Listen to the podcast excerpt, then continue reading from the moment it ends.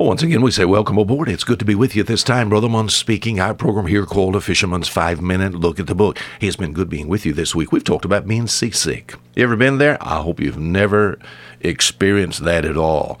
In Psalm 107, we find some people who are seasick. They said they went down to the sea in ships, and all we they found the stormy wind, the waves were so high, and it says they reeled to and fro and staggered around like drunken men and were at their wits' end. What is that? Been there, done that, been seasick, all thinking about the past. I spent all of my lost life I guess as a seaman out of the Gulf of Mexico, harvesting the food of heaven. And uh, I had to learn what to do to keep from being seasick. Oh, as the devil rocks the boat of adversity for us as believers, I must learn how to buckle my seatbelt. Uh, what did you learn, Brother Mon? My father taught me this. My father was an old salty dog, and he said, Listen, Wayne, he said, you're going to have to keep your eyes off the situation. He said, Keep your eyes out away from that water. And he said, Focus on the right thing for the child of God, I have to learn how to do that. Set my affection on things above. If not, just the world and things of the world just drive me crazy. I get discouraged. People say, the terrorists are everywhere. What am I going to do? My friend, I've got to look up, look up and get a breath of fresh air from time to time. And learn how to watch my diet, watch what I eat. So I can't keep filled with the things of this world. I have to have a diet of the Word of God. I have to learn how to be strong.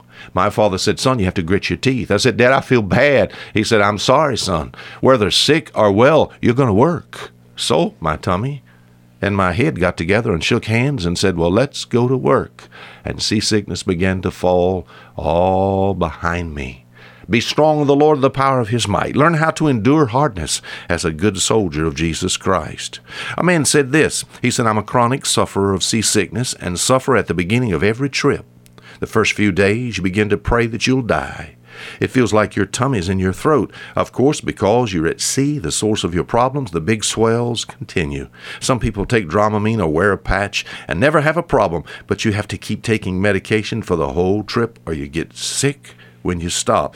This man said, I prefer to suffer the first few days and get used to it so I don't have to worry about it the rest of the voyage. Oh, as far as a Christian is concerned, we don't like suffering.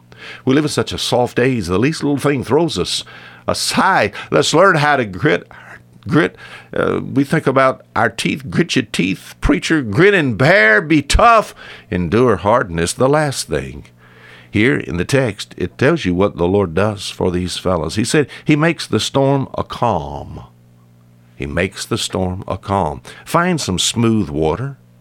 You know, some some Christians have what I call a battlefield complex. They have the high seas syndrome. what does that mean? Jesus doesn't desire that you live in a storm. Oh, he wants to he wants he wants as far as your life is concerned for there to be some calm water. David was a warrior, and let yet I read in the scripture Psalm 23, he leads me beside still waters. What are you saying? My friend, from time to time, there just has to be some rest. If you're discouraged, find yourself in a situation, sometimes it need, maybe need to leave town for a few days. Find some still water. Do you understand what I'm talking about? Find some calm waters. You said, Brother Mon, as far as some problems, the problems with my children, the problems with my job, somehow you have to find some still waters. And in that still water, you can find some rest for your soul. Now, ultimately, God is going to give us this for believers. God's going to actually take us out of this world. But right now, my friend, once again, we don't live in a storm. Storms come and go. Don't ask for a storm. Don't look for a storm. Ask God for some calm water. I remember many a time leaving the Gulf of Mexico, coming around what would I say, here? coming around the peninsula of Fort Morgan here in the state of Alabama. I remember this one and uh, the wind's blowing out of the south, come around the peninsula, get on the back side of the lee side, and it'd be calm. The water just be almost smooth. I could hear the storms out on the beach, out on the other side of the peninsula, but on this side, so smooth.